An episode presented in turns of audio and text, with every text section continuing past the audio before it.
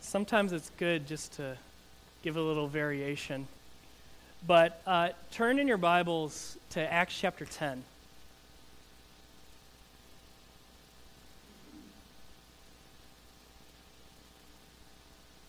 It's on page 918, and it's a long passage today. Um, if you were looking at your outline in your bulletin, you probably were like, well, where are the rest of the verses that we're going to do? We are literally going to do an entire chapter this morning. Um, so I'd encourage you, we're not going to post them, uh, put them up on the screen. Uh, so I'd encourage you to follow along, even if that's not your normal, uh, your normal way of doing things on a Sunday morning. Because chapter 10 of the book of Acts you need to understand that this is one of the most important chapters in your Bible for you. And today, I'm, in some ways, I'm just going to tell the story. And I want you to understand how central this story is to your life. There are few chapters in the Bible more important for you than this chapter. And it all begins with a guy named Cornelius, as all eventful things do in life. Let me start right in verse 1 of chapter 10. Because we're going to meet Cornelius, a devout soldier. Verse 1 At Caesarea, there was a man named Cornelius, a centurion of what was known as the Italian cohort, a devout man who feared God with all his household, gave alms generously to the people, and prayed continually to God. Cornelius is a soldier. He is part of the Roman army. We have historical evidence of the Italian cohort. It really did exist.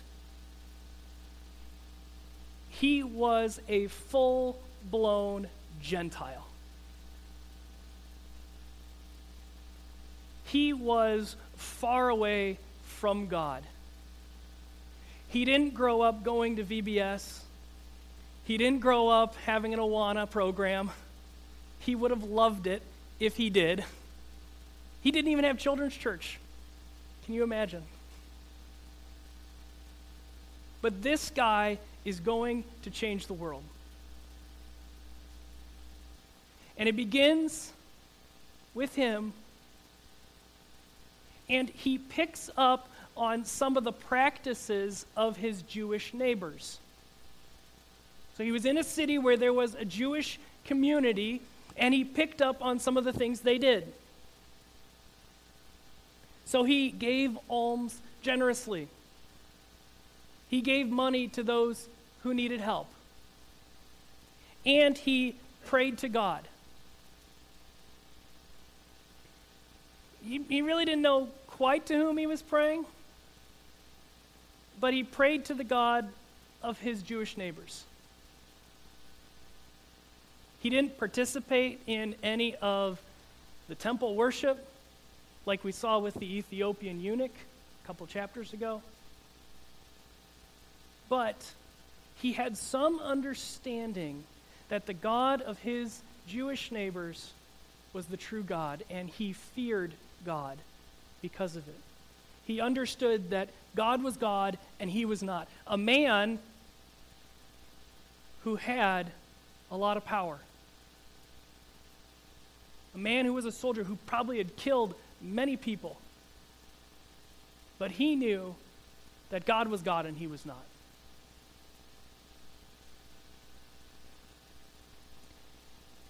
And because of that, that little seed of, of an attempt to know God, God revealed himself to Cornelius. Let's look at verse 3. About the ninth hour of the day, which is about 3 p.m., he saw clearly in a vision an angel of God come in and say to him, Cornelius. And he stared at him in terror and said, What is it, Lord? And he said, Your prayers and your alms have ascended as a memorial before God. And now send men to Joppa and bring one Simon who is called Peter. He is lodging with one Simon, a tanner, whose house is by the sea. When the angel who spoke to him had departed, he called his two of his servants and a devout soldier from among those who attended him, and having related everything to them, he sent them to Joppa. So at about 3 p.m. in the afternoon, he gets this vision of an angel. And the angel said, God saw you. God saw you pray. He saw you give alms to help the poor. And God's got a job for you. Because God heard. Because God heard your attempts to know Him. Here's what you're going to do you're going to get a guy. A guy named Simon, not that Simon the tanner, no, Simon, the one called Peter. Make sure we got the right Simon, which is always just a good idea in your life, make sure you have the right Simon. And I'll even tell you where he is. He's at the first Simon. Yeah, he's at that guy's house, which is a house by the sea. So send some men to Joppa, to a house at Simon the tanner's house, to get Simon Peter. Very specific instructions from God. And here's the first taste that God is moving. And God is doing something new with this Gentile soldier. God is preparing every detail, giving exact instructions so there's no mixing it up.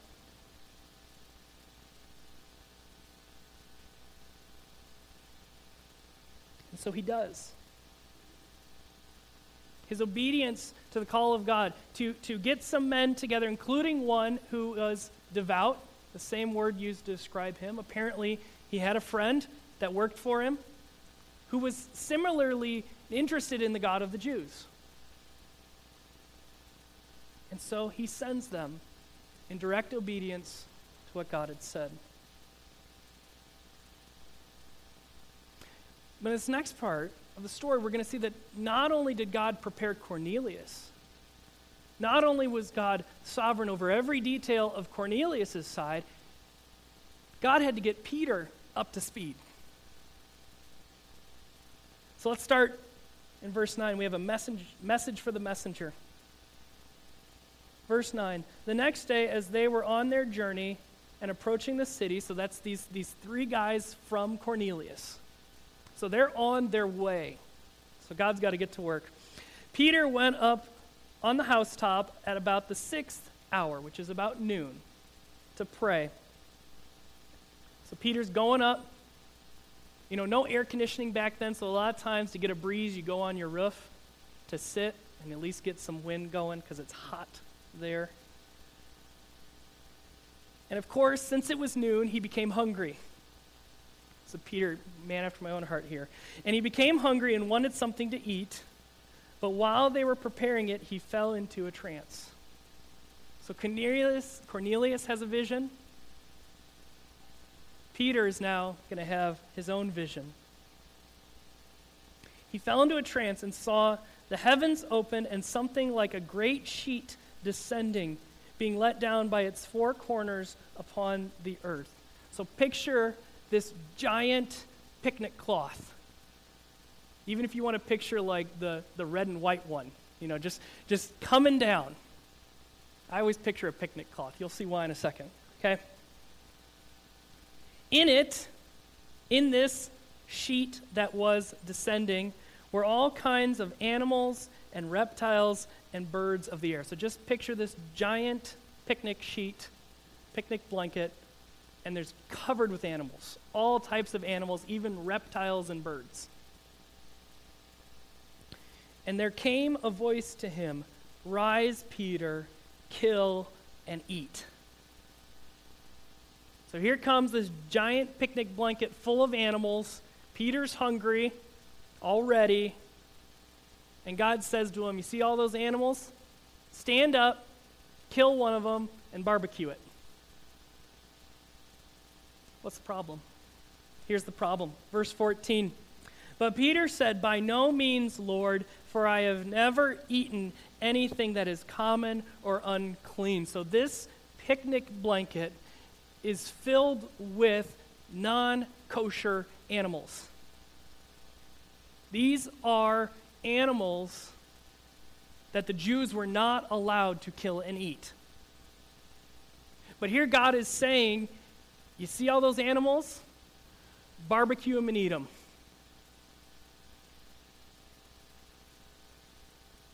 So Peter says, No, I, I, I won't, because I've never done that. I've never broken the kosher laws.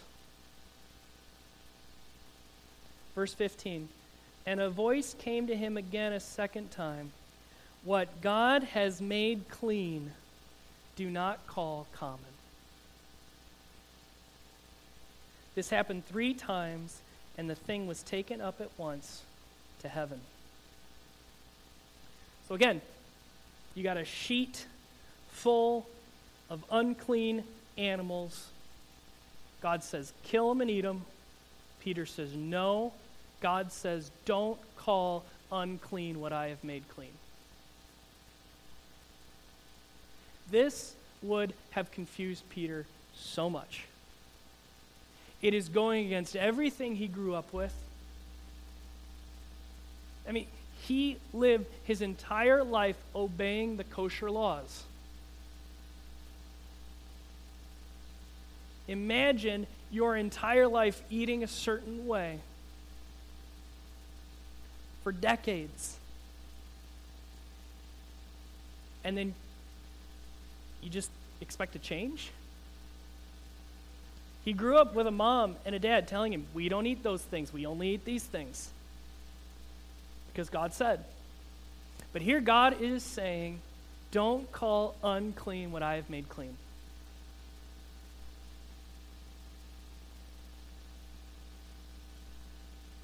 And, and it's, it, it's turning Peter's whole life upside down because he has lived a certain way his whole life, and God is asking him to change. I mean, let's just think about how hard change is, just in general. But God is calling for change in Peter's life.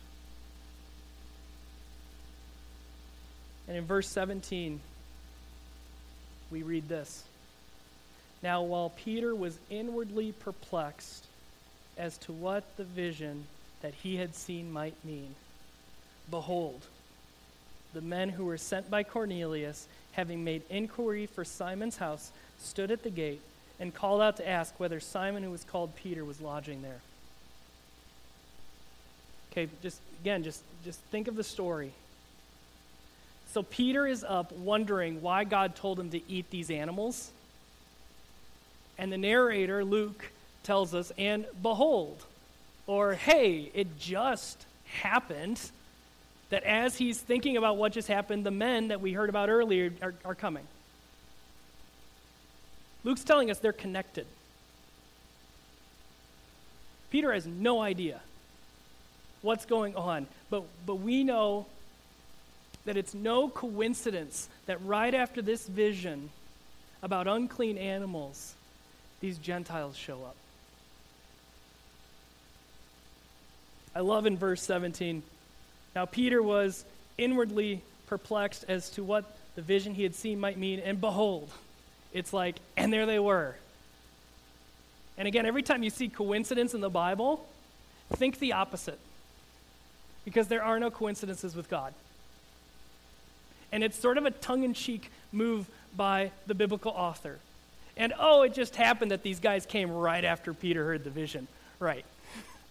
See the sovereignty of God in every step of what is going on in this story. That it's not a coincidence that right after this vision, these three guys show up. It's exactly the reason. The reason he had that vision is because of these three Gentiles. Verse 19, it says, And while Peter was pondering the vision, because again, he still has no idea what's going on, the Spirit said to him, Behold, three men are looking for you. Rise and go down and accompany them without hesitation, for I have sent them. Again, picture yourself in Peter's shoes. You've just seen a vision that goes against everything you've been brought up with, and now three Gentiles are looking for you. And they're from they're from a commanding officer of the Roman army. what in the world is going on? And so the Holy Spirit, because God is in control of everything that happens, makes sure Peter doesn't screw it up. And, he, and he's saying to Peter, these three guys, don't worry about it. Go with them without asking any questions. These three Gentile soldiers who just showed up looking for you. it's fine. Go. Even though you've been taught from a young age to have nothing to do with Gentiles. You've been taught from a young age to not even go into their houses. The Spirit of God is saying, go without asking any questions with these people you've been taught to have nothing to do with.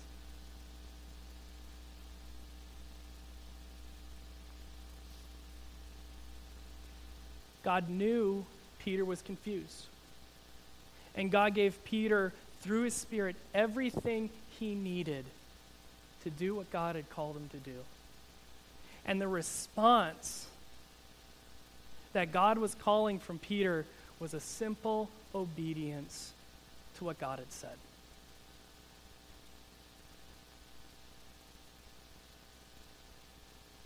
There's a certain simplicity to God's command, even though it is surrounded by confusion, even though it might be surrounded by fear, that here are these three guys I don't know who just all of a sudden are asking for me.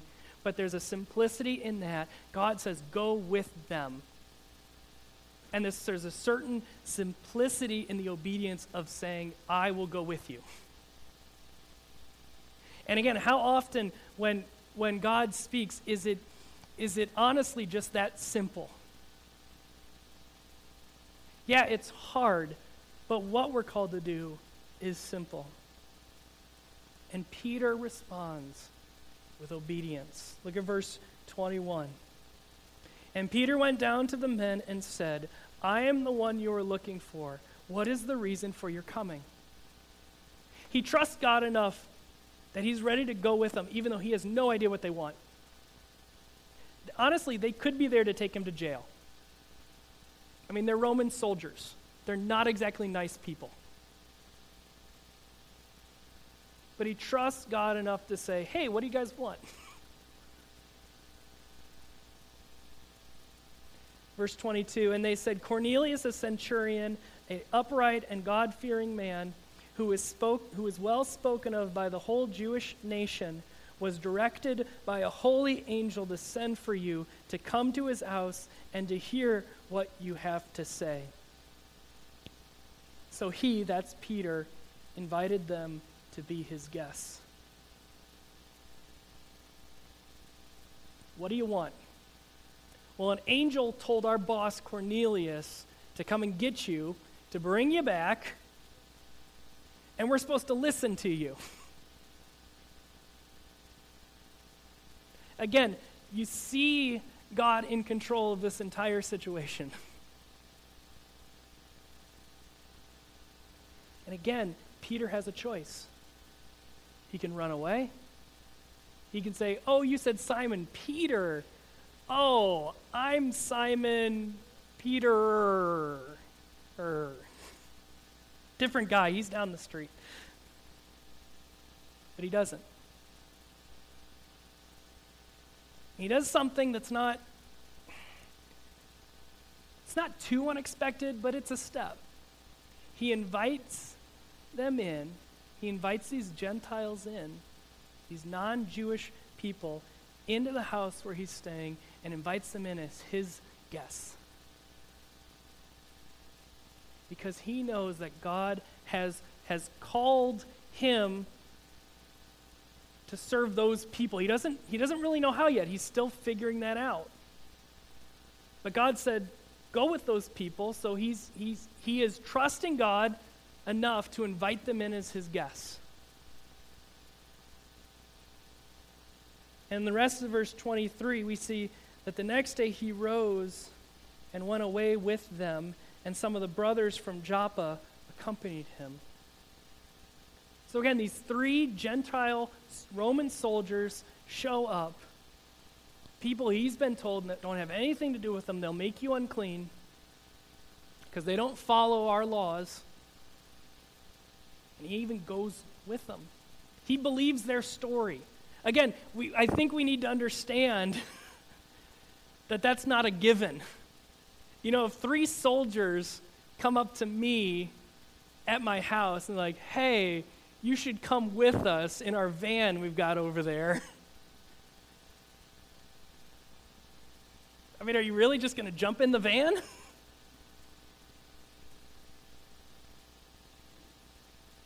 but he goes because he trusts God and he knows that this is what God wants him to do. So, verse 24, and on the following day they entered Caesarea. Cornelius was expecting them and had called together his relatives and close friends. So, again, here's, here's the plan Cornelius is going to go get Peter, right? That's all Peter knows. But when he gets there, like Cornelius has like rounded up this group of people into his house his friends. His so now Peter's not just talking to Cornelius, if that weren't bad enough, he's talking to a whole house full of Gentiles. And he's definitely in the minority.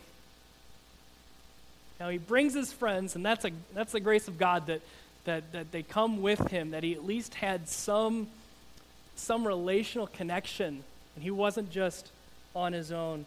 But he's, he's talking to a crowd now.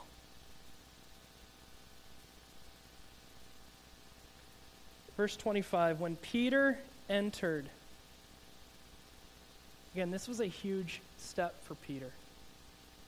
Peter grew up his whole life saying, Don't even go into their houses. Do not enter the house of someone who's a Gentile. Don't even go in there. And because he trusts God, because he know that this is what God has called him to do, he takes that first step into the house. Probably, he was probably a mess.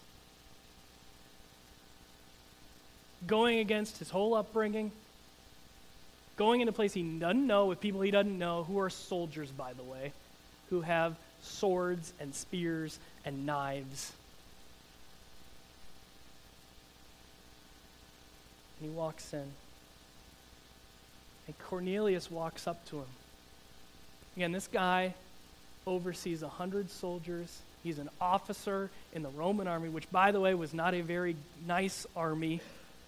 They were really good at being really violent. And here this soldier comes up. And again, if you're Peter, you're thinking, well, okay, what's, what's going to happen? and one of the most amazing things happens. Cornelius met him and fell down at his feet and worshiped him. now, because Peter is thinking, he puts an end to that really quick. Look at verse 26. But Peter lifted him up, saying, Stand up, I too am a man. He's like, I'm not the one to worship. I know that an angel told you to come and get me, but, but do not mistake me for God. I'm not some divine man that you should worship me.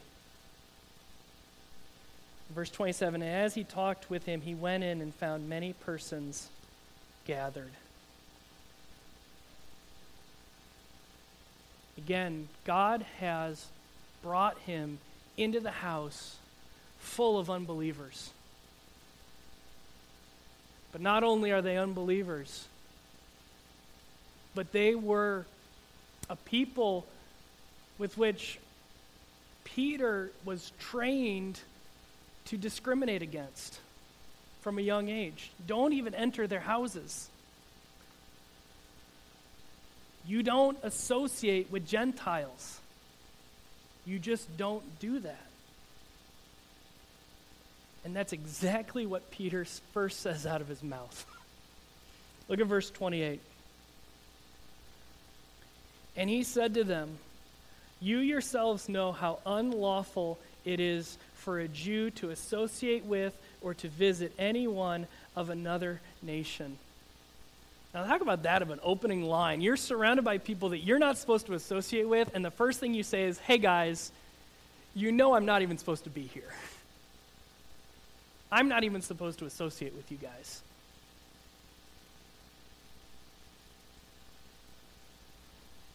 You yourselves know how unlawful it is for a Jew to associate with or to visit anyone of another nation.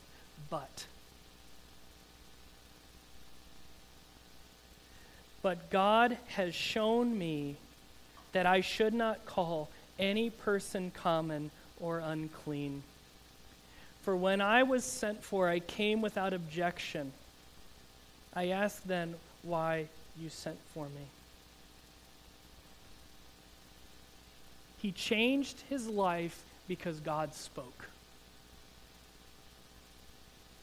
He said, It is unlawful for me to be here, but God called me here. God told me to come and to, to not live that life anymore.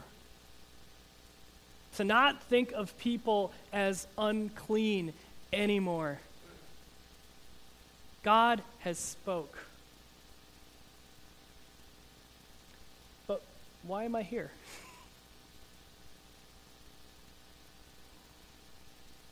Verse 30. And Cornelius said, Four days ago, about this hour, I was praying in my house at the ninth hour, and behold, a man stood before me in bright clothing and said, Cornelius, your prayer has been heard, and your alms have been remembered before God. Send therefore to Joppa and as for Simon, who is called Peter, he is lodging in the house of Simon, a tanner, by the sea. So Cornelius relates to Peter. Again, we know about the vision, but Peter doesn't know about the vision. Peter knows God gave him a vision, and now he's seeing that he gave Cornelius a vision. And again, in both of their lives, we see God sovereignly bringing them together that God is sovereignly orchestrating all of the details so that Peter can speak to a bunch of Gentiles. Again, the details are included by Cornelius. That God told him, okay, which Simon? There's two of them. And where is the house? So you don't mess it up. And because he had this, verse 33 so I sent for you at once and you have been kind enough to come. Now, therefore, we are all here in the presence of God to hear all that you have been commanded by the Lord. We are ready to listen to you because we know that you are a messenger of God. And so we're going to listen to you like that. Again, do you see how God has just created this perfect storm of circumstances and details so that this full room of unbelieving Gentiles can hear the gospel of Jesus?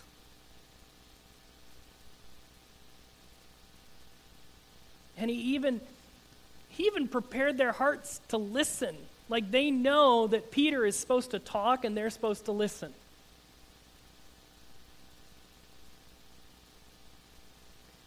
So, verse 40, 34, Peter opened his mouth.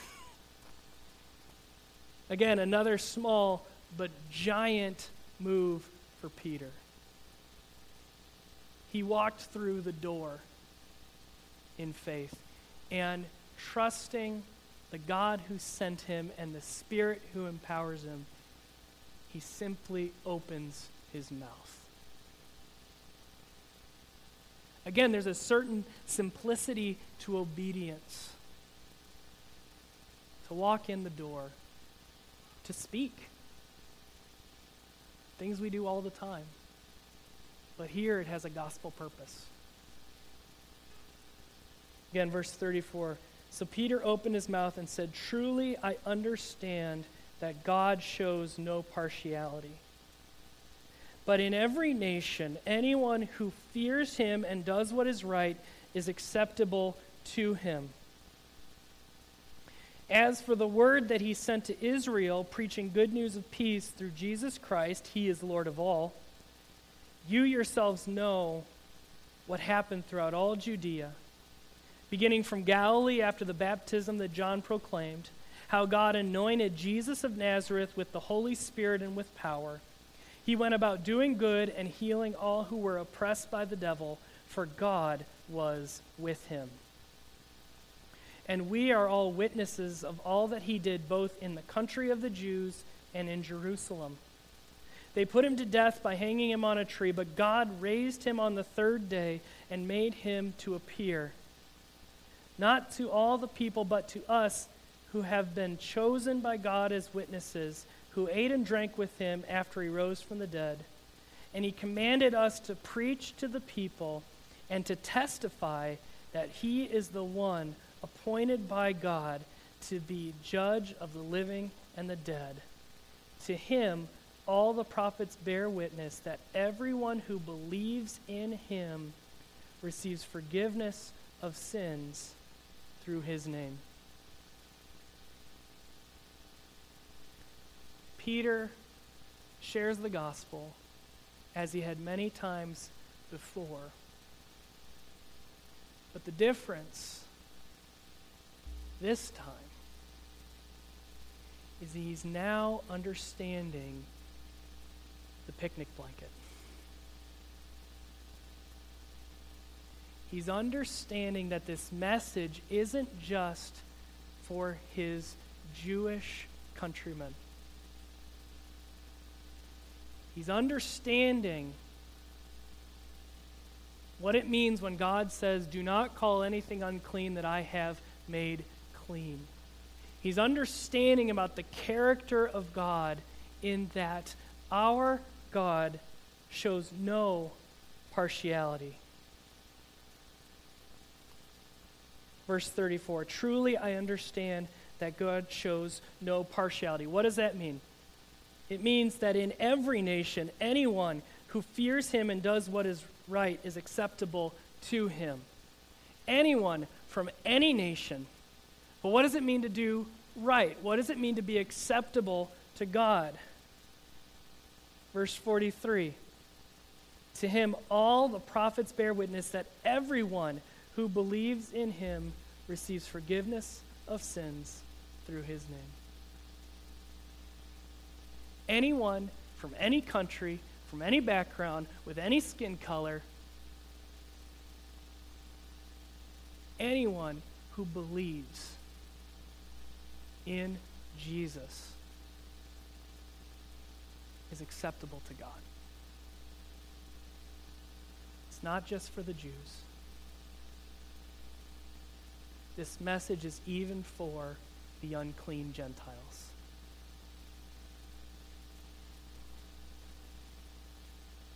But the big question is how are they going to respond to this? How are they going to respond to this command to believe in the Jewish Messiah, the Jewish Savior who was sent by God? That, that God has gathered them and orchestrated all these details. How are they going to respond to the message? Look at verse 44. And while Peter was saying these things, the Holy Spirit fell on all who heard the word. And the believers from among the circumcised who had come with Peter were amazed because the gift of the Holy Spirit was poured out even on Gentiles. For they were hearing them speaking in tongues and extolling God. Then Peter declared, Can anyone withhold water for baptizing these people who have received the Holy Spirit just as we have? And he commanded them to be baptized in the name of Jesus Christ and they asked him to remain for some days. So while Peter is speaking, the Holy Spirit comes upon Gentiles. That this, this sign that they have repented and believed in Jesus Christ, because all believers are given the gift of the Spirit and so when you see the Spirit come on people, you know that, that they have believed in Jesus, just like Peter said. But look at verse 45. And believers from among the circumcised, that is, Jewish believers, who had come with Peter, were amazed. Peter was perplexed. Now these Jewish Christians are amazed because the gift of the Holy Spirit was poured out even on Gentiles. They, they can't, they almost can't believe that God would save these people. and they're amazed, and their, their worlds are turned upside down because God has. These people who were so far from God have been brought near. And they can't believe it.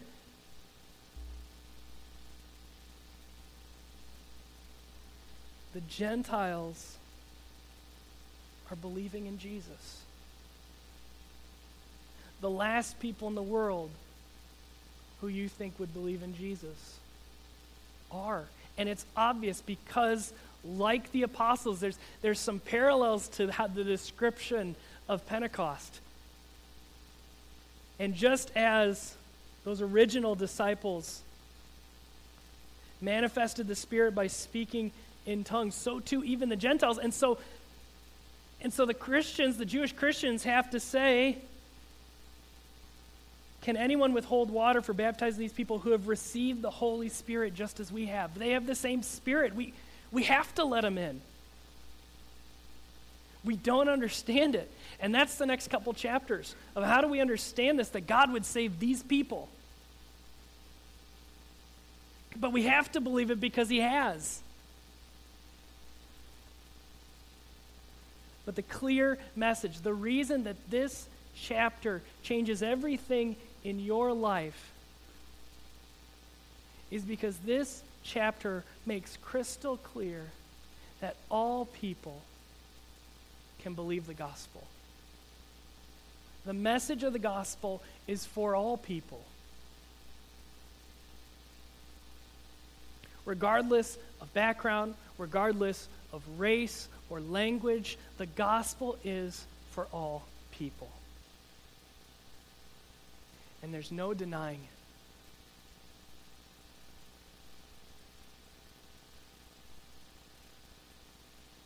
So let me close here with two applications of this story.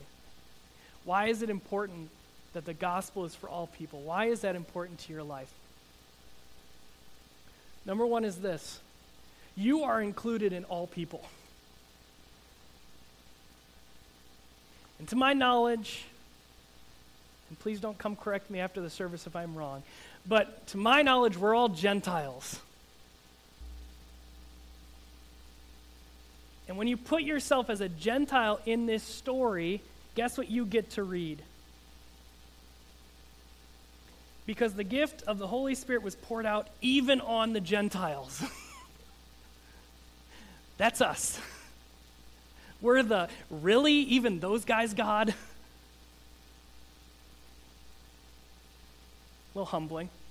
That's a good thing. But if, if but this message is for you because you're one of the all people. And so, like Peter, let me let me testify to you that God did send his son to die for you. That he was born on this world.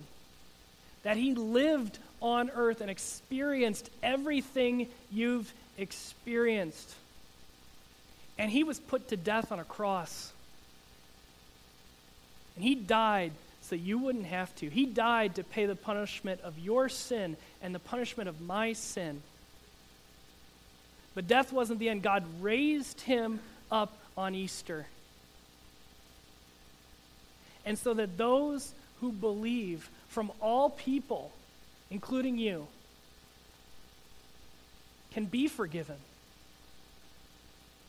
of your sins, can have the hope of eternal life.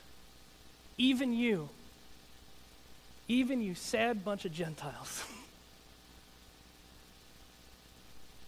that God takes even the farthest people from Him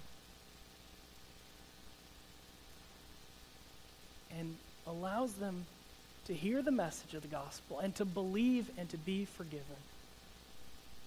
And so, if you've never believed that, why don't you be like Cornelius today and hear the truth and believe the truth?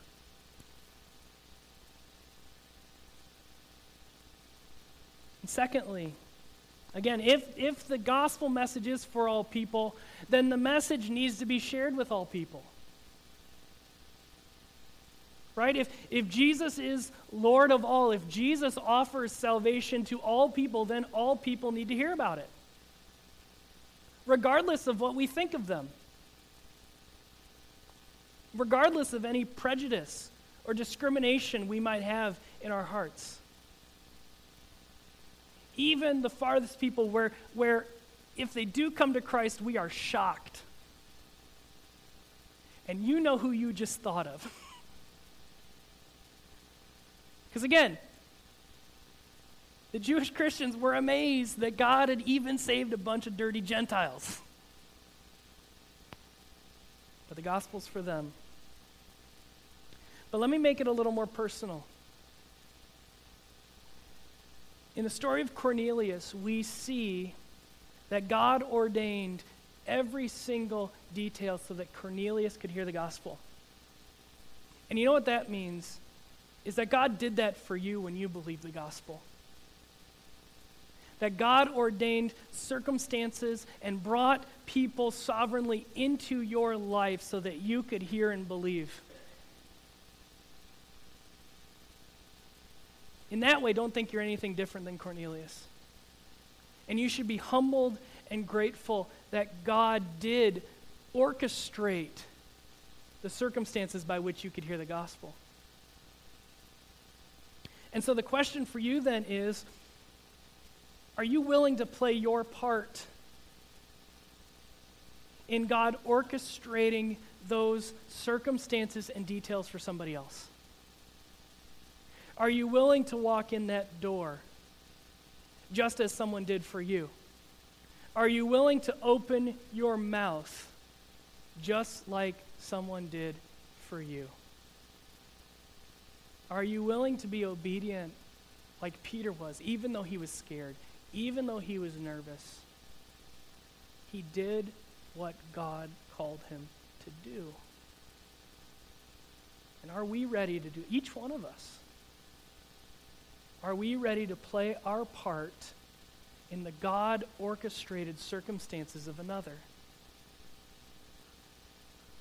Because the gospel is for all people. Because God does not show partiality, you can believe the good news. Because God does not show partiality, we are called to share the good news with all people. Let's pray.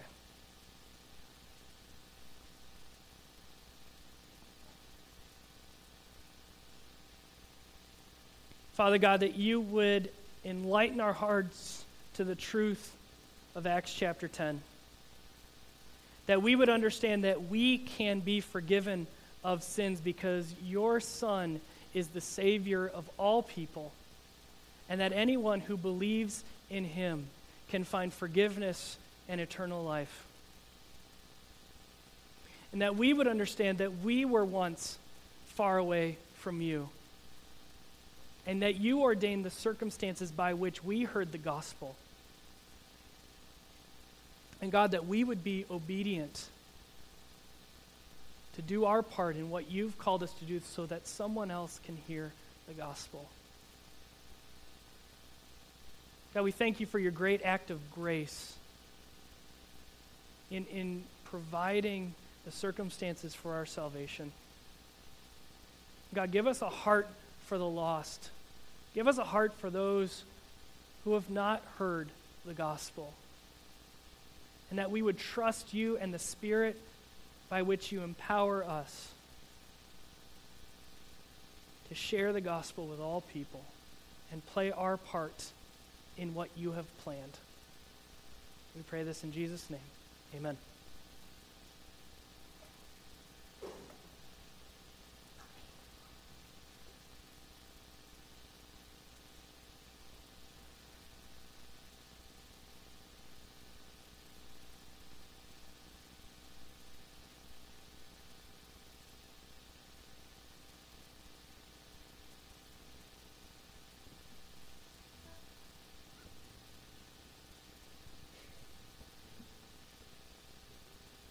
Let's stand together.